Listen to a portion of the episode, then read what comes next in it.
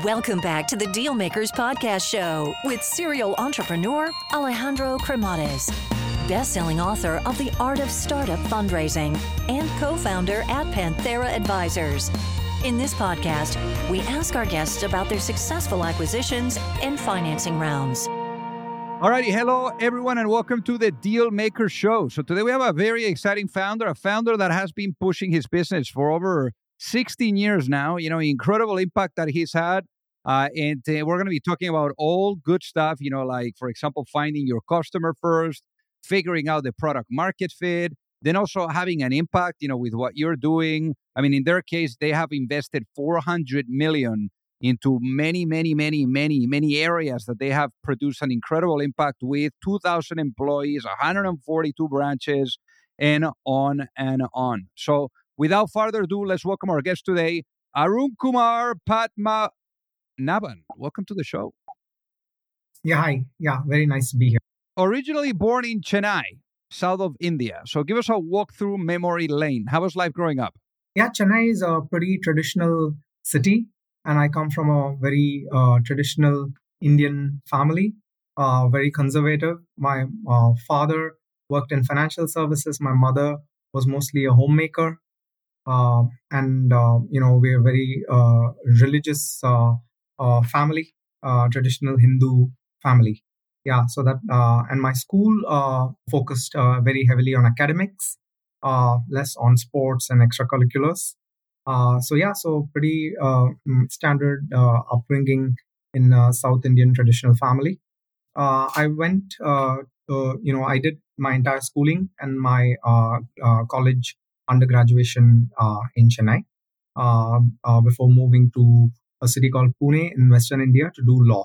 So I qualified as a lawyer, uh, uh, you know, after graduating in in Chennai. Yeah.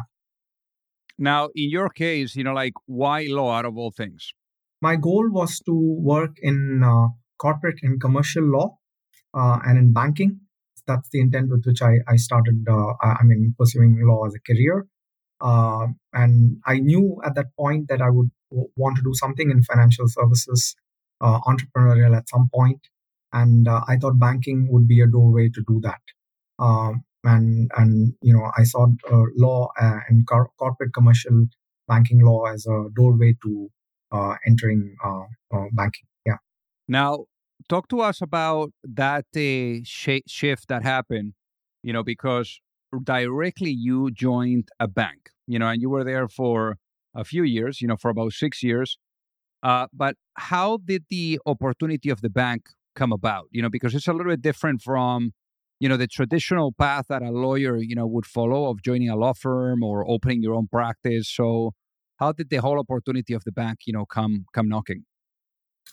Yeah. So uh, while I was uh, uh, studying law, I pursued an internship uh, specifically in the bank because it was my intention to, uh, you know, um, you know, work in financial services uh, and you know, I went and did an internship uh, on my final year of law in a bank, and and I got a pre-placement offer from them, and I, I joined them soon after I graduated. Yeah, that, that's how I started working in the bank. And you were there for about six years. Yeah. Yeah, and and uh, in the six years, uh, mm, I had I had great exposure in that bank. It is uh, uh, India's largest private sector bank at that point.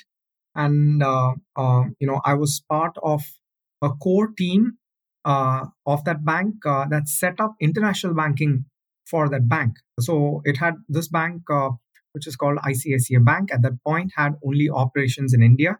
And uh, and in 2002 they decided that they should go global and i was part of the team that set up international banking for them so my work was to be part of uh, that team, and I was providing legal support.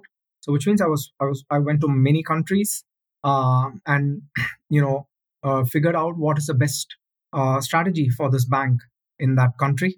Um, you know, in some countries, uh, you know, we set up a wholesale bank. In some countries, we set up a consumer bank. In some countries, we uh, set up, you know, a wealth management business. uh, so depending on on what would uh, uh, you know the local laws and licenses would permit for us and uh, you know what type of strategic fit we saw we set up different businesses in different countries it was It is a business that grew from uh, zero to $5 billion in the uh, five years that I was associated with it. So it was quite exciting to see that growth. Um, and this is what happened between, you know, 2002 and 2007 you know during the time that i was in this bank yeah. so the the whole social economic you know or the social developmental you know type of sector you know how did you start to create that interest towards it because that obviously resulted in a in a meeting with the uh, Susan and Ma- Michael Dell Foundation, which was pivotal for you. But how did you start to really develop that uh, that interest around the area? Well, while I was working in this bank, I was also volunteering with a few non-profit organizations in Mumbai. Uh, while I was based in Mumbai, and I used to travel international a lot, and I was, uh, you know, volunteering with an organization called Aid India, which had chapter in Mumbai, and it also had chapter in many other countries. Uh, uh, you know, it was basically a students' organization of Indian expatriate students, uh, students from India who went abroad to study, had formed this organization to help uh, grassroots uh, movements in India and do, you know, to help low-income communities in India. So this was the purpose of that organization. I was a volunteer with that organization based in Mumbai, and I had worked with uh, uh, uh, with them, you know, in slums in Mumbai. So I had some exposure to uh, slum communities in Mumbai, and I understood the way of life, some of the challenges that they face. Uh, and I was only a volunteer, really. I didn't do a lot of, uh, you know, very active work. But in 2005 in Mumbai, there were huge floods that happened because of, you know, very massive rains. I was I was part of relief and rehabilitation work in slums in Mumbai. And somewhere between 2005 and 2006, as I was involved in all of this, uh, I started feeling the need to try and make that part of my career in some way. And I was very dissatisfied because, you know, my volunteering work was uh, impacted because of my work and travel. And I was not very happy with, uh, uh you know, with, uh, with, with what I was able to accomplish. Uh, and somewhere I started feeling if there was an opportunity to do that as a full time career, that would be good. But then my background was financial services, and I was always thinking in terms of you know being in banking, uh, all or you know uh, as a career. So somewhere I thought uh, if there's an opportunity to work in an entrepreneurial initiative that will involve financial services associated with uh, you know low income population, that might all bring various things that I uh, that together to you know motivate me. So it was at this stage that I started exploring an entrepreneurial initiative in uh, uh, in social development space in general.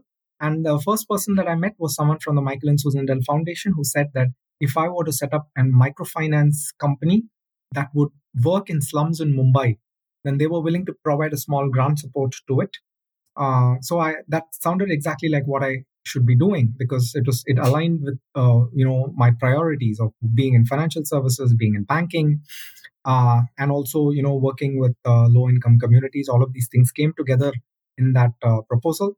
And so uh, i took that opportunity um, and and started uh, this company called Svasti along with my partner um, you know narayanan. So the two of us are co-founders of this company and we set up Svasti you know after i left the bank in 2007 it took me a year to set it up and we started lending in 2008 what were the what were the early days like uh, right at the beginning, uh, uh, we started this as a not for profit initiative uh, simply because we did not have the minimum capital that's required to set up a regulated financial institution uh, to do this business uh, as a commercial or a for profit initiative.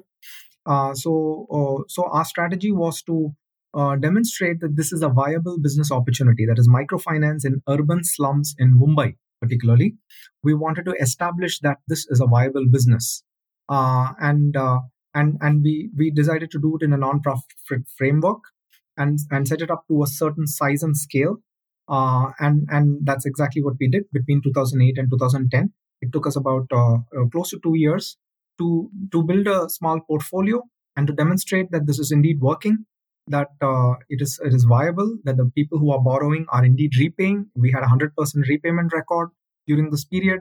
We built a very small portfolio of about uh, something in the range of about 200 250000 dollars uh, um, touching about uh, close to uh, you know 3000 borrowers. And as we did that uh, you know we were able to go to commercial private private equity or venture capital investors and prove to them that this model indeed works and we are capable of scaling it up.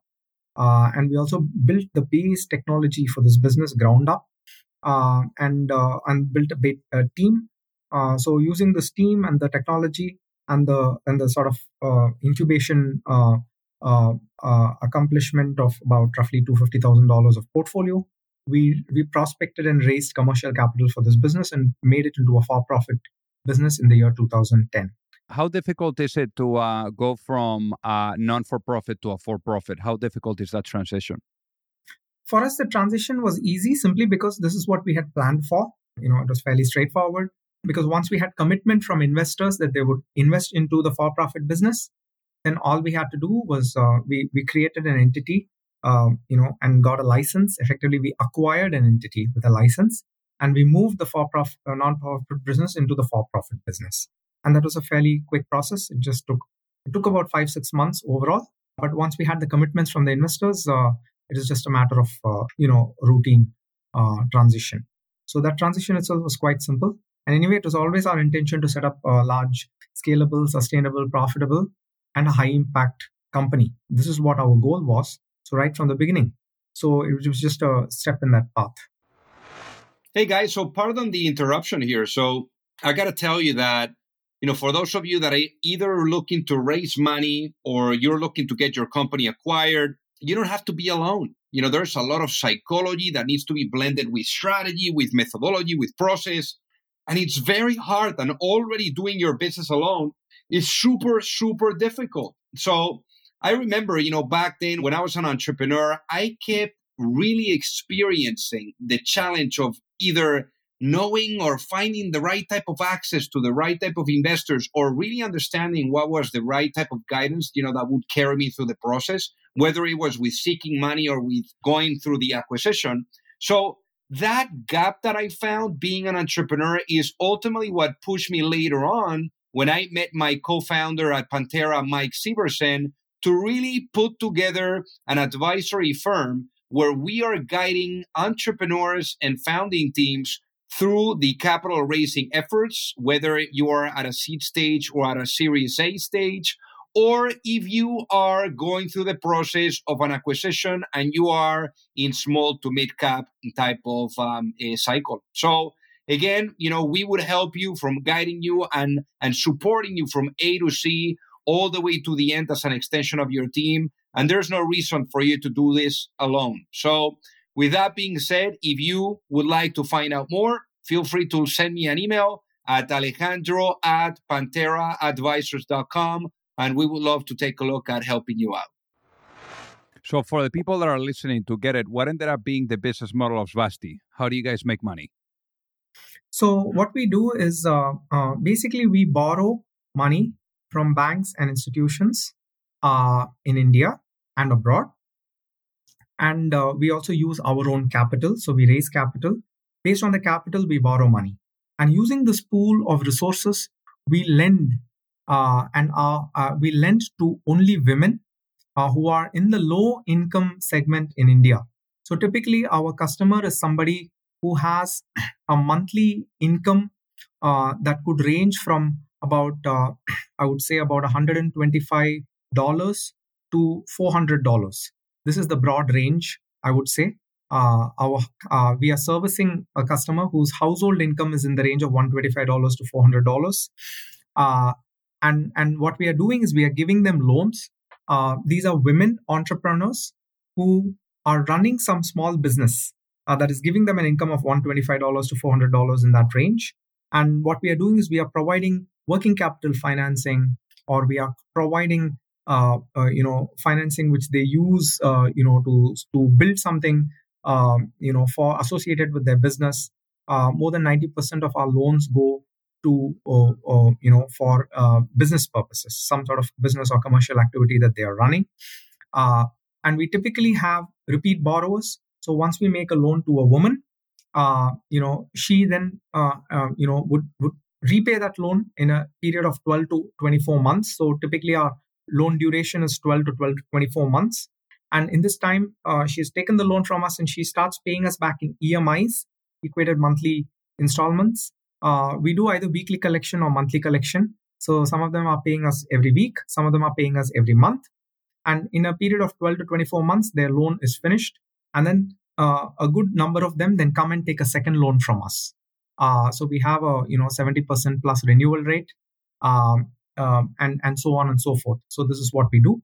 And to the woman herself, uh, this loan is completely unsecured, so there is no security. But we encourage her to form a group of typically five women who come together, and uh, uh, they are they, these ladies know each other quite well. Uh, so and they are so they know and they are neighbors. They live near each other, and uh, they they are aware of what's going on in each other's house and each other's businesses because they are also friends and neighbors and they are willing to guarantee each other. So because we don't have any collateral or security from them uh, and we it, and this is also a segment where it's very difficult to uh, very perfectly assess the income uh, of these households because largely it's undocumented income. They are all earning in cash and spending in cash. Uh, but even if you can assess that income quite accurately, it's a like I said, it's a small uh, income, one twenty five to four hundred dollars, and and typically, uh, you know, it's it uh, the model involves uh, five of them guaranteeing each other and giving us the assurance that if one of them is not able to repay, the other four will support and and and and pay her installments. and with the support of this credit guarantee and a mutual guarantee of these five women, we make a loan to each of them our average loan uh, amount is is about uh, uh, is currently about uh, I'm just doing the math in my head. Uh, hundred dollars is eight thousand. It's about five hundred dollars. Yeah, we lend about five hundred dollars to each woman. Uh, that's the average loan that we make. So the range of the loan varies from five hundred dollars to about twelve hundred dollars per woman. so five of them come together and take this loan, and then they repay over 12 to 24 months and at the end of this uh, tenure, after they fully repay, they can come and they are eligible to take a higher loan. So the, the people who have taken $500, the next loan, they can take $700 uh, and so on and so forth. So this is the essence of our model. So the, the income that we, uh, we make is the interest difference between our borrowing rate and the lending rate. So this is the difference, uh, uh, the income that we make. And uh, this income has to go towards meeting all our expenses because it's a very people intensive business because the process of assessing the income and uh, running the operations uh, you know of course there is a very strong technology element to it uh, but equally there is a people element to it so the cost of the people the infrastructure the technology all of that is part of our operating expenses which has to be funded by the income that we make and apart from that there are some amount of credit losses loan losses uh, which also we have to fund uh, using the income that we make uh, so broadly, uh, you know, and of course we have to pay our our lenders, whoever pay us. So basically, you know, the income that we make goes to uh, repay our lenders. It meets our operating expenses uh, and covers the losses that we make, credit costs, and on top of it, we make some profit. So that's broadly the model. But not only this, we also provide other financial services to the women. Uh, what we, do, we, we one of the services we provide is is a medical insurance uh, facility. So this is also a segment where which is very vulnerable to uh, you know medical emergencies and uh, the cost of uh, uh, meeting a medical emergency you know is is quite high for them uh, because you know they are running daily businesses you imagine you know if one day they are not opening their shop and running that business they don't have income for that day so they don't have you know any social security or any other support system so if somebody's sick and they have to be medically uh, hospitalized uh, for that many days, of course, they have to suffer the medical expenses. Also, the business doesn't run. Uh, uh, the, if a key earning member is incapacitated, the business doesn't run and the house doesn't make any income. So we have a, a medical insurance that we provide for a small fee. We uh, insurance premium. We uh, we provide them what is called a hospice cash coverage, uh, uh, which gives them a daily income support for something like 3000 rupees in Indian terms, which is about, say, $40 uh, of per day of hospitalization. If somebody is in the hospital for four or five days, then, um, you know, 40 into five, say $200 is paid to them, uh, which supports them, uh, you know, through the days that they are uh, incapacitated. And what about what about you guys too? I mean, how have you guys financed the operation and capitalized the business? So we have equity in the business. We have raised about uh, about twenty million dollars overall in equity over and above that, we have made some accumulated profits over the years. So that's this is called our net worth of our business, right? Um, and using this net worth, we have borrowed. So um, so overall, uh, uh, you know, our net worth, I mean, just in Indian rupee terms, currently is about 220 crores, which is roughly uh, about uh, uh, you know almost 30 million dollars, somewhere around 27, 28 million dollars. That's the amount of net worth we have. And against this net worth, we have borrowed about 100 million dollars, you know, overall.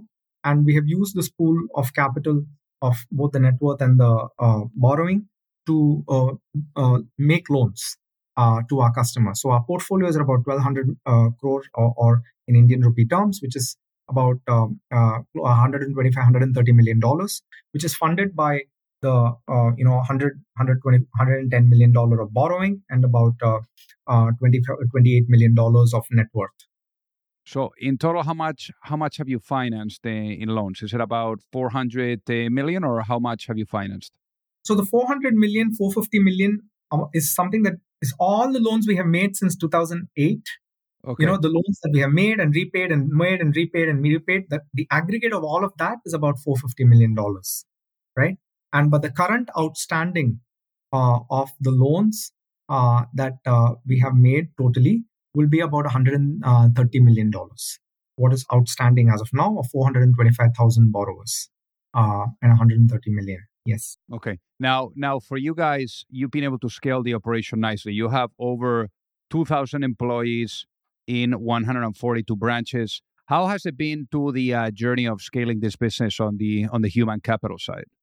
So this business is a people-centric business. Uh, you know, while there's a very strong technology element to this, uh, you know, the the contact with the borrowers is primarily with our team. So we have each of our branches have 10 employees uh, who are meeting and closely engaging with around 4,000 borrowers. So 4,000 employ- uh, borrowers are in touch with these 10 employees practically. Uh, and, uh, you know, they are practically meeting them very often as well to do collection activity and they are sourcing loans. So the same same team does both the loan sourcing as well as the loan collection. Uh, and and this uh, you know so so it's it's very important to have the right type of employees. you know our employees also very similar to prof- in profile to our customers uh, who are with a very basic high school education, uh, you know, and with no college education, uh, who people who speak local languages, who come from the same community as our borrowers. So even our employees come from a household that are earning between, I would say, $100 to $400 a month.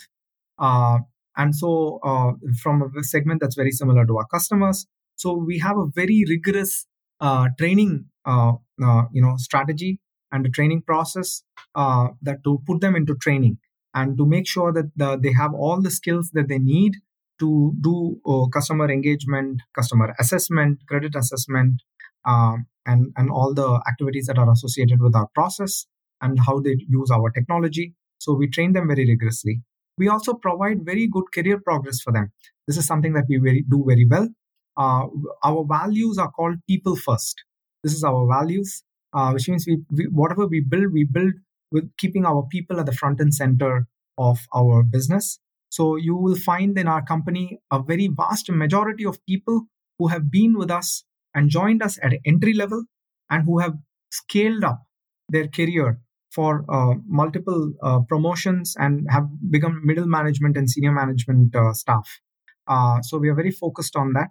Uh, we are what is called a great place to work certified company four times in a row uh, you know, there's an institution that certifies human resources practices in companies, you know, across the world and in our, in India as well. And we have their certification. So we are very focused on on making sure that Svasti is a great workplace, uh, and and uh, Svasti provides fantastic uh, career progress opportunities to the, uh, our team members. so yeah, so it's a it's a very people intensive business, and we are very focused about make, maintaining our values uh, and culture uh, across all our branches and offices. So imagine if you were to go to sleep tonight, Arun, and, and you wake up in a world where the vision of Svasti is fully realized. What does that world look like?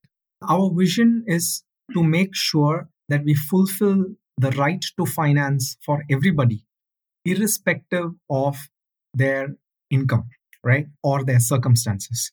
So just like you know, we we we take it for granted that if we have you know middle, uh, you know, if you look at uh, anywhere in the developed world or say the affluent segments in even in a country like India, uh, we take it for granted that we are all going to have access to finance.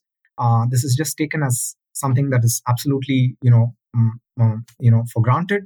Uh, but the reality is that for a vast majority of people uh, in India and in the rest of the world, access to finance is not easily available at all. Uh, you know, maybe you and I can get credit cards, we can get you know car loans to buy a um, you know automobiles. We can get home loans. We can get business loans. But if a person is poor uh, in in uh, in this case i'm talking about people who are making say 200 300 dollars uh, per month income right? Uh, these things can't be taken for granted. They are just not available. It's not that easy. Uh, it is also not economically viable for banks to service them. So there are uh, and also they are seen as vulnerable people who are not very good credit so for all of these reasons, uh, I would say that in, in a country like India, or there are at least 500, 600 million people who don't have access to finance, uh, you know, the way the rest of the population has. And, and my goal uh, is to make sure that this problem is addressed. And everybody, regardless of their income, should have access to finance and right to finance uh, as a matter of right. And uh, they should be able to access it that is proportionate to their income and their needs and their capacity. Uh, you know, it may be small needs and small capacities, uh, but we must be able to uh, provide this to them. So this is this is our vision, and this is what we we want to accomplish. So obviously, you know, incredible vision here. I want to talk about the past too, with a lens of reflection. If I was to put you into a time machine and I was to bring you back in time, maybe to 2007, where you were thinking about giving up your career at the bank and starting something of your own. Imagine if you know, right after that meeting that you had with Susan and Michael Dell, which got you thinking, if you had the opportunity of having a chat with your younger self and giving that younger self one piece of advice before launching a business, what would that be and why, given what you know now? So, uh, well, I would say that, you know, the biggest challenge that that younger person would face is in raising capital because, uh, you know, uh, he was getting into a capital intensive business with absolutely no capital, right? So, uh, you know, personally at that stage, I didn't have access to any capital, neither did I have capital of my own. Uh, but ultimately, the raw material for my business is money. Uh, and uh, uh, I got into it without, uh, you know, sort of having a strong financial position personally, nor having access to large institutional support. Uh, so I think uh, my advice would be to plan this a little better uh, and uh, make sure that you get much larger resources and access to uh, um, you know capital secured earlier in the game um, than later. So I think this has been one of our largest, biggest challenges over the years. you know, we have been ready to scale to much higher levels than we are today. but throughout our journey, uh, we have uh, you know kind of struggled uh, you know to raise uh, uh, as much capital as we wanted. Uh, of course, we are on the verge of sort of resolving some of those challenges, but it's it's taken many many years. you know, the industry itself has also been vulnerable, and it's been exposed to many big catastrophic events. you know, most recent of which being COVID, and prior to that, you know, certain illegal regulatory Uh, uh, uh, transition time in India. So, you know, to navigate these sort of big challenges, if you're in the business of, you know, providing capital, you need to have access to a lot of capital. Yeah, I think that's what I would say. Yeah. So, for the people that are listening that would love to reach out and say hi, what is the best way for them to do so? Well, uh, look, uh, you know, uh, this is a commercial business. So, if, if you are interested in exploring this further, you know however you want to uh, engage or explore we are always open. Um, you know uh, if you want to come and see how we work uh, visit any of our branches look at our technology uh, you know um, maybe work with us uh, or you know help us raise money uh, we are open to you know any of these any of these engagements from from those who are who have interest to pursue this. Yeah Amazing. Well, hey, Arun, thank you so much for being on the Dealmaker Show today. It has been an honor to have you with us. Yeah. Yeah. Thank you. Thanks a lot. And thank you for having me. And it's been fun having this discussion with you. If you like the show, make sure that you hit that subscribe button. If you could leave a review as well, that would be fantastic. And if you got any value, either from this episode or from the show itself, share it with a friend. Perhaps they also appreciate it. So also remember that if you need any help, whether it is with your fundraising efforts or with selling your business, you can reach me at alejandro at pantheraadvisors.com. You've reached the end of another episode of the Dealmakers Podcast. For free resources and materials, head over to alejandrocremades.com. Thank you for listening and see you at the next episode.